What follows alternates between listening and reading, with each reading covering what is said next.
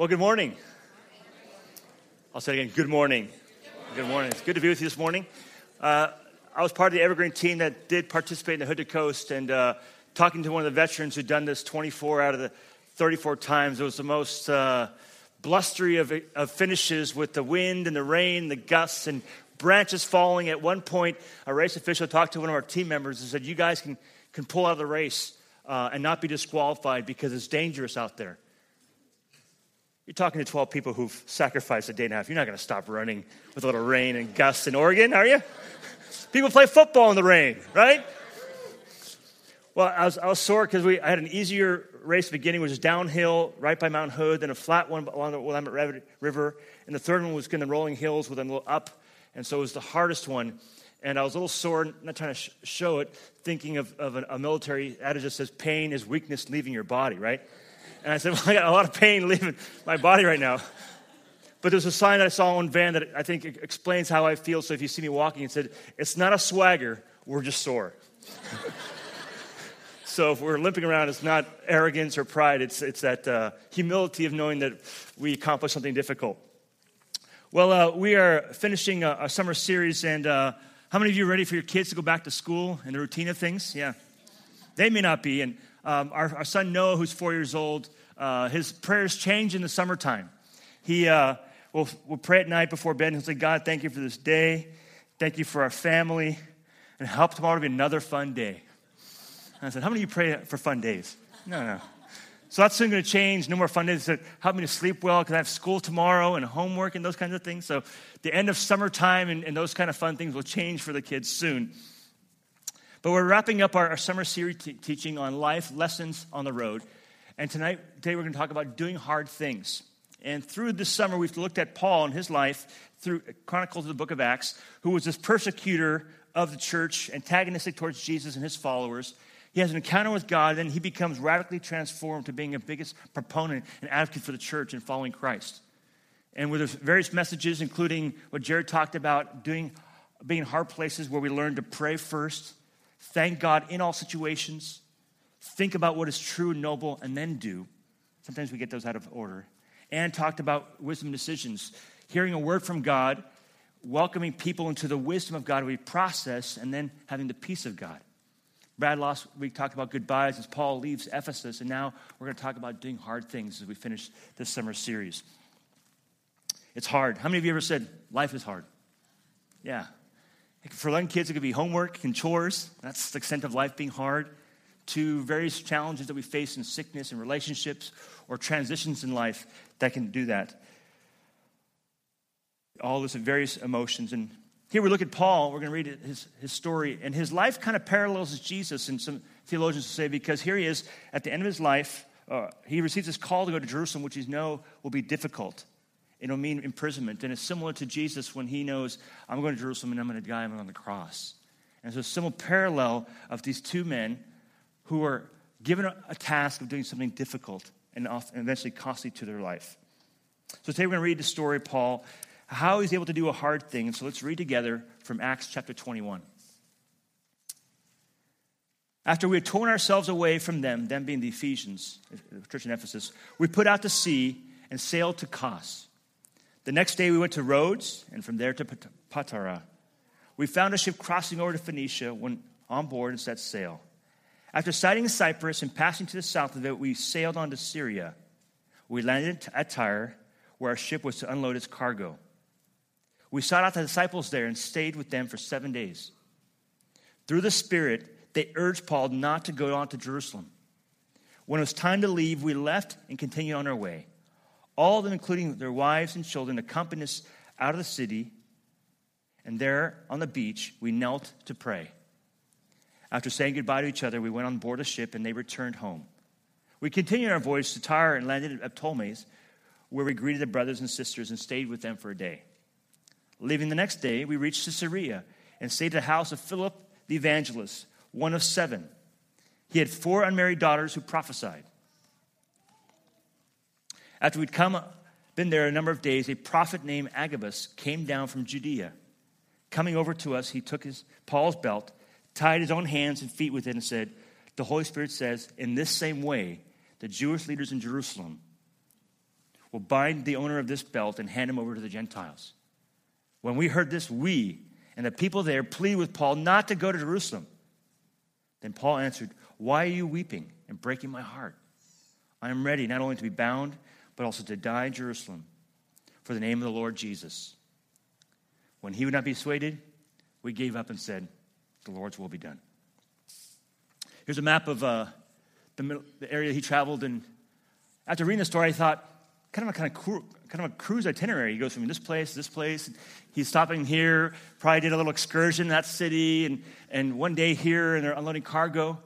Uh, and quite a bit of travel going on there. Seven days in, Tyre, one day in Ptolemais, and a number of days in Caesarea. At the end of chapter 20, Paul receives this call that he's got to go to Jerusalem to suffer. And the previous part of his life, in the first several chapters of Acts, Paul is traveling all over in his first two missionary journeys. And he's finding places that need encouragement, places where he can make his best contribution to plant churches, strengthen leaders, put in elders, see what God's doing, and report it back to other Christians who would be encouraged from his testimony.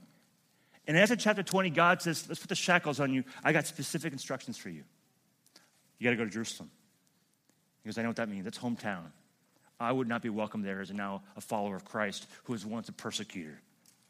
They think he's a riotous person who causes insurrections. But he was undeterred from his message. In fact, we see, read it, if you continue to read Acts, you realize things went from good to worse for him.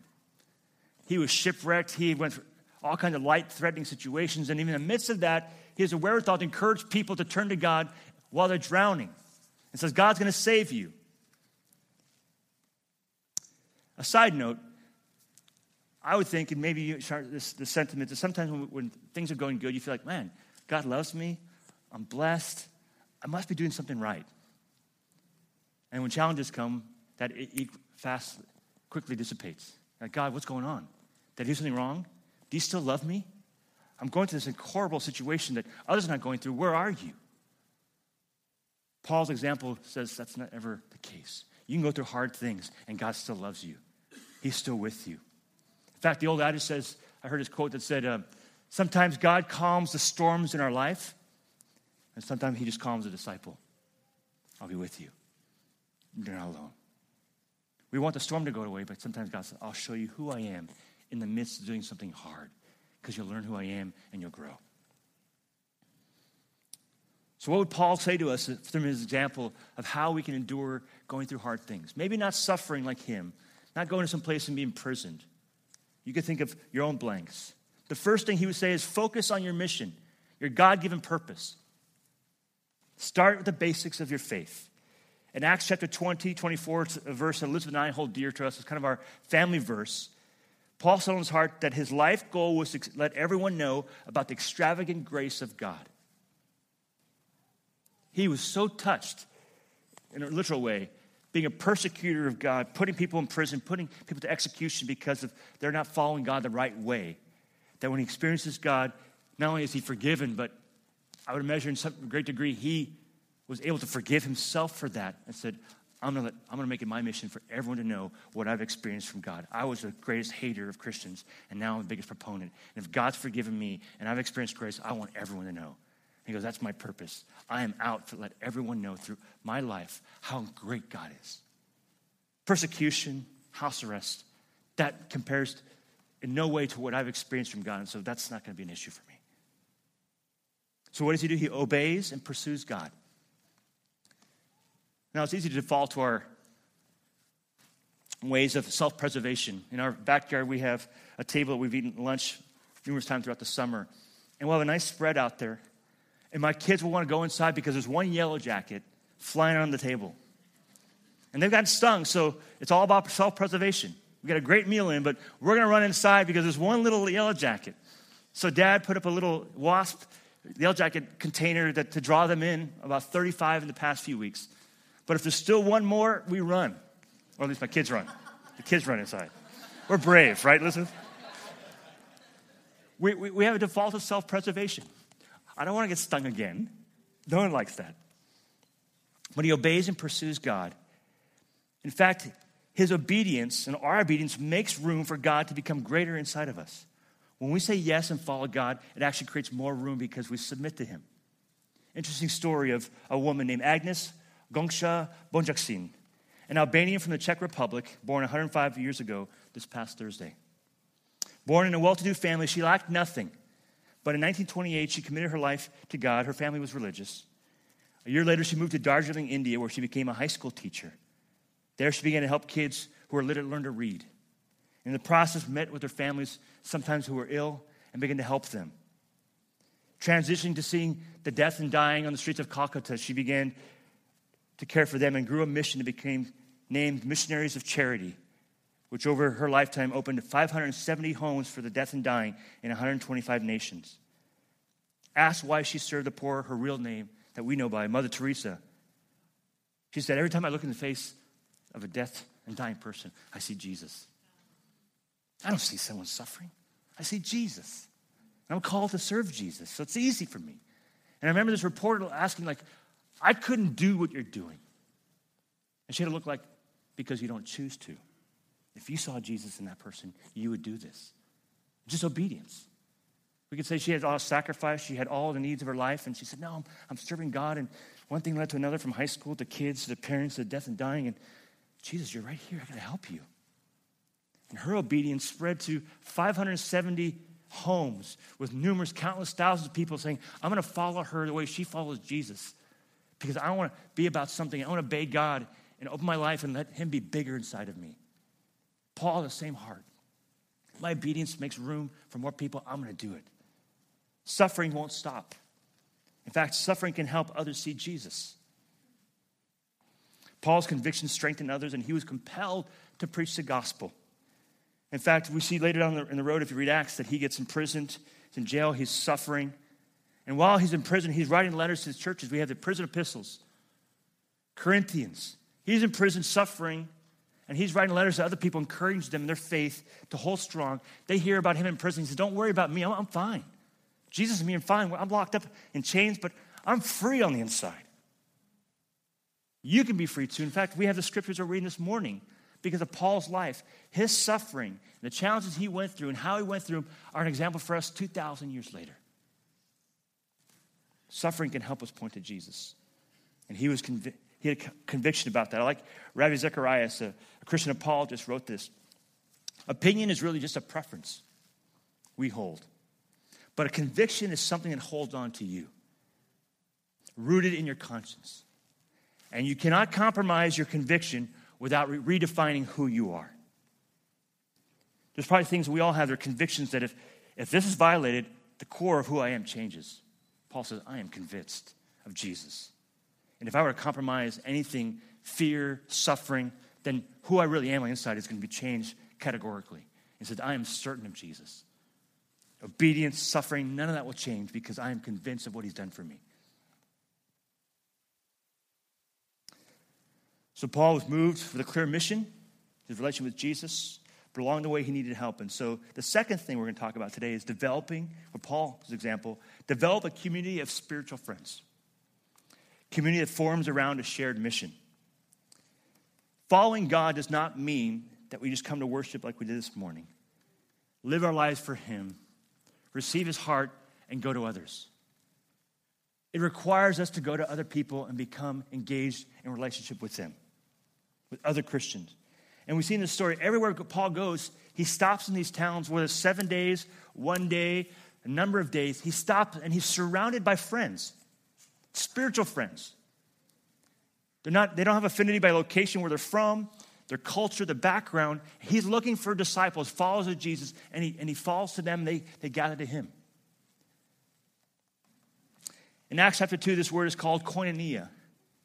It's a, a word we get uh, called earlier fellowship, which is kind of an old word. I, I think of potlucks with cookies and things like that, and the fellowship hall when I think of koinonia. But it, it literally means to share, a community that shares something common, or spiritual friendships, I'll call that today. Paul's talking about spiritual friendships, and I want to focus on that for a minute. What do they have in common? Paul meets these Christians in Tyre. Seven days, they're followers of Christ, a relationship begins. They have a common mission Jesus. Evergreen, our church, we have a mission. It's quite simple to help people find and follow Jesus. That's what the Bible's about. If you're here, you're going to learn our mission is to help people find, if they're on the way of seeking and trying to pursue faith in Christ, you'll find Him. And if you're here, to continue to follow. And how do we do that? We've talked about those things love. We love people. We win them to Christ. We help them grow their faith, and then they go here, near, and far. And for followers of Jesus, our 4G network, we call it, God, have a relationship with God personally through His Word, prayer. Second, to gather, are we doing Sundays? This is so important. There's things that happen when we gather in church on a Sunday morning like this, we cannot get on our own personal time alone. Something happens here that we cannot get on our own, and that's why we gather. Third, you'll hear about in a few weeks, we're going to have a groups fair, end of September. Finding ways to connect beyond Sundays in smaller groups, life groups, affinity groups of men and women, to connect and share our lives, and then to give of our time to serve in children's ministry and ushers and greet our abilities with camps, give of our finances, support the mission of helping people find and follow Jesus. So if you're here that's what we're about. Similar to what Paul was out. I want everyone to know about how gracious God is, and I won't stop at nothing for that. He has community forums with long term friendships. Paul just made an emotional goodbye at the end of Acts chapter 20, where he'd been in Ephesus for three years with these people that he had preached to, taught. And if you read verse 1, it said they had to break, their, break themselves apart. It was so emotional. He had long term friendships. So to need and want friends is not a sign of weakness but maturity. A lot of times, like, well, I don't need friends, I'm okay. No, you do. You need friends. Your need for friends is important. You were built this way. You know how you know that? In Genesis 1, 2, 3, you see the story of Adam and Eve. After God creates the world, the animals, he creates Adam. And Adam's charged with being a steward of greatest upper level manager in the Bible, Adam, naming things, organizing things, being in dominion. After the fall, all kind of problems happen. But before the fall, God says, This is not good. Adam, I know you have a perfect relationship with me. We are good. We walk and talk each day. You need a friend. You need someone to enjoy me, enjoy creation. So I made Eve. And she is part of you She's your wife, and you're going to begin to procreate and fill the earth, but together you're going to walk with me. And it said they walked together in the garden with God. God said a man can't live by himself. He has to have a spiritual friend or a partner, someone to enjoy God and share him with. Of course, then they sin and it breaks relationships, and we see brokenness that come into our world. It starts in Genesis. God said, before the fall, the only need that man had that did not result of the fall was spiritual friendship. It wasn't like, well, the world's broken, you need friends. No. God said, no, no, no. When things are perfect, you will still need spiritual friends to enjoy life with. You may say, well, I don't have friends. I made some personal choices or some sins that I, am in shame and I, I can't do that. I want it, but I don't know how. Or maybe you chose not to need friends because you've been hurt before. You've opened up to people who broke your trust, Maybe you've moved, moved away and lost some friends. You realize you're, you're on your own. After chapter 20, Paul says goodbye to people he knew for a long time, or you moved, it's hard to connect, or being older. Elizabeth and I know two years ago we moved here from Everett and had great relationship with there. And uh, you guys were kind enough. We know I'm a San Francisco Giants fan, and, and our kids were like, Dad, should we be ducks or beavers? And I'm like, go ask, the, go ask our new friends. And I thought, if this church was all ducks, duck fans, imagine how limited we'd be not having the influence of all you spiritual beaver fans. There's so much to gain both ways. And yeah, we made a decision. We came here. This is our new home. This is our church and community. We want to and need friends. And it's difficult. Any of you move, you know, it's difficult to start over. You kind of default to friends you've had in previous places you've lived, which are valuable. But for our kids and for us, it was important for us to invest here. And we've been blessed. We've gotten to know people in our community, invited them to church, and they're coming as well. You got, this is a place, is a safe place to begin to cultivate or grow spiritual friends. Not just those that have affinity by the place in life, favorite teams, but sharing faith. You know, it's important when Jesus thought it was important. Here's God come in the flesh, and he said, I need friends. I want friends. He chose 12, 12 disciples, men to follow him and they were knuckleheads. They didn't get him. They frustrated him. They thought, how can I benefit from being aligned with Jesus? Because he's got this miracle power stuff. Who's going to be in charge when he's gone? He's going through hardship. He shares his heart that I'm going to suffer. They don't, they're like, what? No, you're not. I'm on your side. I'm not going to go through suffering. He's about to, to die. He's in the garden praying. He's like, come with me. And they all fall asleep. Felt alone. And it wasn't until after the resurrection that they got it. They understood what Jesus was about.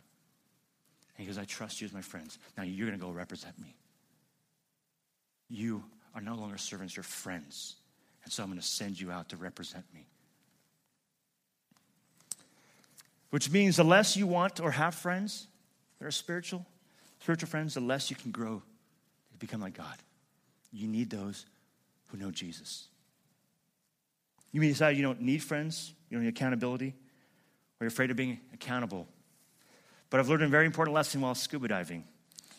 We all get excited when we're on vacation, we put on our gear, we check our regulators, and I never hear anyone say, hey, you know what? This O2 thing called oxygen is just wonderful. The trees need it for photosynthesis. We need air to grow crops. My lungs just feel so full of air. You know, I never hear anyone talking about that. But the moment you go to water, you don't have air, you notice it. You see it's really important. And the same thing in life. When life takes you into water and you don't have friends, it's too late. You need them before. There should be cultivated. I've had calls from people in the community or attenders and they, Pastor, can you pray for me? I'm going through a crisis. I should love to. Who are you connecting with? I don't have friends. I kind of live alone. I've made a few mistakes. Like, oh, I feel sorry for you. You need spiritual people to hold you. Not that are necessarily bigger than you, but walking with you, who can support you in times of need. How sad it is when someone calls and says, I, don't know anybody. I don't have any. I pushed everybody away through my choices because I'm trying to figure it out myself before I can get better, before I can need friends. I said, You're too late. Therefore, choose to let yourself need people, spiritual friends in particular. When you're in your trouble, it's too late. Third aspect is community creates room for new friends, and that's what we benefited from being new to the area two years. The fact that you guys would, many of you who are long term Oregonians, would say, hey, we love you, come on in. This church is not a closed group of people that once we fit, fill it up, we're done. It's constantly people coming in, old and new and back. The church in Tyre was not planted by Paul. This one he visited for seven days. He didn't know them. They weren't very important. He just kept looking for people that knew Jesus. And they were, while they're loading the cargo, after a week with them, a bond is created. And when they leave, they gather at the beach and they bow their knee and pray. What were they bowing to? They're bowing for God. I've seen young kids, including our children in school, and they come back and there's drama between friends as they're constantly reassessing their relationship. Um, well, I don't know how, how much of a friend she is, and, and she said this about me, and I, I think, what's their friendship based on? So I'll ask, what, what, what's this friendship? We just chose to be friends. I said, if the goal is the friendship, it'll, it, will rip you apart because you cannot focus on something that you're trying to create. And Tim Keller says this friendship is not about friendship, it has to be about something outside of you. It has to, you have to have a common purpose greater than just the fact that we have a relationship. Otherwise, you're constantly focused on are we good or, or bad? How are things going? And so Paul says, We knelt on the beach because God is what we have in common. Not that we're in the same town, not we speak the same language. We can be together because God is the center of our relationship. That's what we bow our knee to. There's people here from that are Oregonians, people from other countries, there's people who've been here short time, long time, wealthy, poor. We don't bow before wealth. We don't bow before what state we were born in. We bow before Jesus. And that's what makes us one. Paul says we're spiritual friends because we bow our knee to him. We're grateful came to Evergreen. I'm still a San Francisco Giants fan, and my kids are like, Dad, what school we go to? Um, well, when you go to University of Oregon, because uh, this is your and son, uh, I think you'll be going to OSU because you're more science, um, and we'll get your opinions about that and talk to you along the way. But that's not the basis of our relationship, right? You move ahead when you start over, come to a new place. Uh, if you're visiting with us, we'd love to have you here. Find a place where you can connect and grow. Third is share your life with others. Relationships take work. Paul says, same mission, community of relationships, cultivate these spiritual friendships. Requires honest communication. They come to the beach after a weekend and say, Paul, you can't do this. You can't go to Jerusalem. Second point is he says, share goal of seeking unity in God's will over personal. Paul shares this. These people who've known him for one week say, No, you don't. We love you too much. You're not going to Jerusalem. And I'm amazed that Paul doesn't say, Do you know who I am? I'm the Apostle Paul. I've started hundreds of churches. I'm a bishop. I hear God. I prophesy. You can't tell me what to do. So be quiet, you young Christians over here. Because in your relationship, he says, Bring it on. I want to hear what you have to say. You're important to me. You may be a young Christian. You care for me. I want to hear it. I welcome your voice in my life. Honest communication, fellowship. And there's different perspective. They say you can't go. He says, No, I'm going. They say, No, you shouldn't go.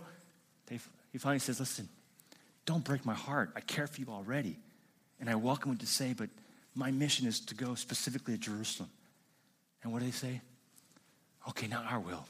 If it's God's will, go ahead. It's not our preference, but go. And what does Luke do? Luke, it says he joined them in saying, Paul, don't go.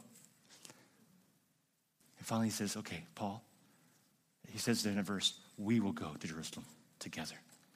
I'm going with you. Even though I know when I get to Jerusalem, I'll be associated with a fugitive. You're like, oh, you're the guy who got arrested who causes riots. Luke says, I have the same conviction, the same God, the same mission, and I'm his friend. We're going together. It's all, look at throughout passage, all the time it says we, we, we. Paul says, I'm with him. He goes to Jerusalem, they're warmly received. He helps bring parchments for Paul to write some of the scriptures. He makes sure people come to bring encouragement to him. His physical needs are required. Luke says, I'm in with him.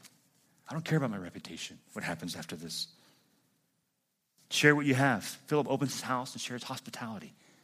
His four daughters, he raised four godly daughters, so there's hope for me. I can raise a godly daughter. He's got four daughters, Philip has, that prophesy and they hear God. And theologians say uh, at least a couple of these daughters lived long enough in their lives that they had enough information at the church. They helped the apostles write the Bible and give information. These four women who at a young age knew God, grew up, and they helped the apostles give information about the history of the church, even this passage on Luke. Share faith, bow before the same God. Kneeling on the beach to before God. What do you kneel before? And Evergreen's great picture of this with the various places we're from, people who are new to Christ, people who have been walking with Christ for decades. That is why we prioritize coming together on Sundays. It's important. When you're here, I benefit. We benefit together when we come together on Sundays. That's why we get together in groups to know people, to share life together. That is why we give our time, talents, and treasures. And I remember in college, I was part of a small group for a season for two years, and my roommate and I were 21 year old college students, and we get to this home group, and there's three families with kids, 10 and under, a couple grandparents, some professionals in their, in their mid 40s. And my roommate like, we don't fit here. This is not our group. I said, well, let's give it some time. After a few weeks, we realized we don't want to hang out with college students. There are a couple families and people in here, they have a relationship with God that I want to find out what they have. Because they have something, a poise of a character of God that I, I want to get to know. You know, the next two years, we got to know these families. We got to hang out with their kids. We got to share of our youthful zeal from learning in Bible college. And I became so much richer because I was in this group. I never would have picked these people as my friends. They're just different. But when we got in that room, we talked about our struggles and prayer requests and share life. I was so blessed. They cared, and they gave me room to care for them. It's the importance of having that relationship.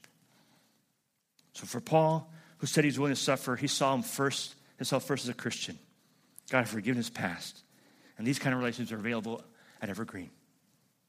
You can't find spiritual friends necessarily outside church. You can find those good friends that will play sports with you, play music, family in life, but if you want to grow, you need spiritual friends. One of the reasons you may not have friends is because your relationship with God is off, and you can make that right today. You're like, well, make it right. Choose to follow Him. And make friendship with God more important than with people. If you do that, it'll change you from the inside out.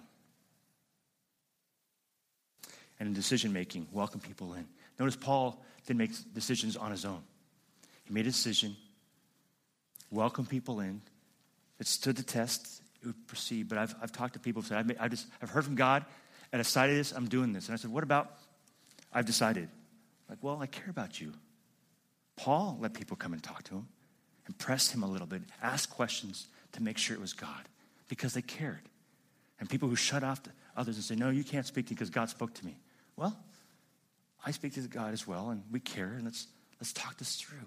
So they're not autocratic decisions we make when we're in community, relationship with God and relationship with others. The scripture in Ecclesiastes says, Two are better than one. There's a greater return on, their, their labor. If one falls down, the other one, pity the man who doesn't have someone to help pick him up. And for, I just want to talk for a second with guys. Coming up in September 23rd, we're, we're, when we launch our groups, we're doing a men's fraternity. It's a study for six weeks, early morning, on authentic manhood, looking at the life of Jesus in his 33 years of what were the marks that made him an authentic man. And I want to invite you to become a part of this little small group squads that we're going to have for six weeks. We'll be from 6.15 in the morning to about 7, 7.05, so you have to go to work early. You can be dismissed. But a chance for us to, to learn, discuss together, connect for just the six weeks. And you'll have more information in the next week for signups. But I would encourage you, if you have time in your schedule, make it a priority to be there. We don't do too many things like this, and I think uh, what I've learned from doing this in the past and other places has been beneficial to me and to many. Not to teach, but to hear things, talk them through, and apply it to our lives. So I hope you consider that. Beginning Wednesday the 23rd, early morning, uh, Series 33.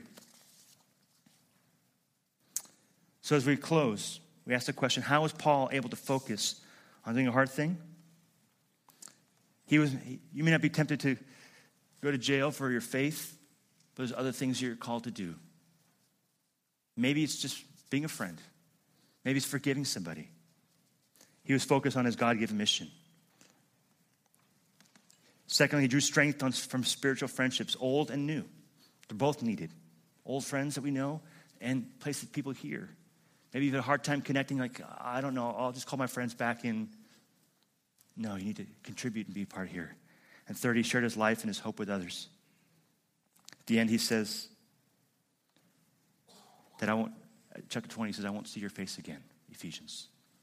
He doesn't say, I'll never see you again. He says, I'll never see your face again. Why? Because spiritual friendships are eternal, they last forever.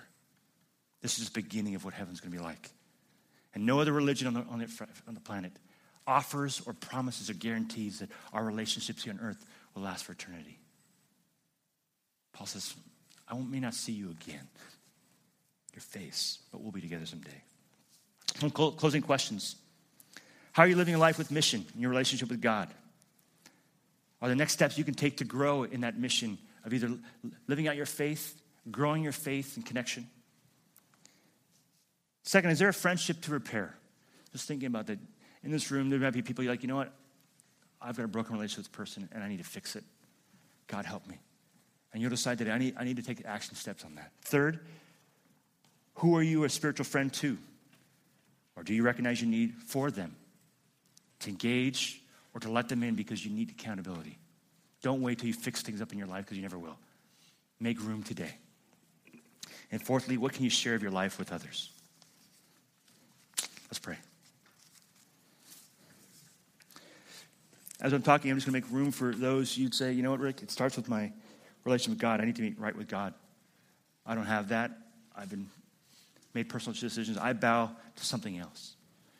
And to this morning, I'm just going to ask for give you an invitation to say yes to Jesus. You're going to say, I know that I'm a sinner. God's died on the cross for my sins, and He's paid for my forgiveness. And you don't want to wait. You want to say, Today, I want to surrender my life. I'm going to bow my knee to Jesus. And if you want to open your heart to Christ today, I just simply ask you to, to raise your hand and let me agree with you and say, Yeah, I, I, I need friendship with God first. That's where I, I need it before I do anything else. Is anyone here? Just raise your hand, wave at me. I can see you. Look across the room. Yes. Great. Greatest decision. Father, this morning we come before you and we thank you for Paul, incredible man who let God change him. And now we're asking that you do that in our lives. We want to love you more. We want to follow you more. We want to say with our lives, Great are you, Lord. And you have access to me, to each of us. God, we want to open our hearts to spiritual friends if we've never thought of that before, that we need other believers, brothers and sisters. Not to exclusion to say we, we're going to bunker down. No, no, no. We need people to have similar hearts to be able to encourage and go forth and challenge that we grow and, and grow as disciples so we can encourage and love on the world around us. And Lord, we want to share our lives, what we have. So, Father, today make us those like Paul who can do hard things because we know you. Give us grace as we forgive and move forward. In the name of Jesus.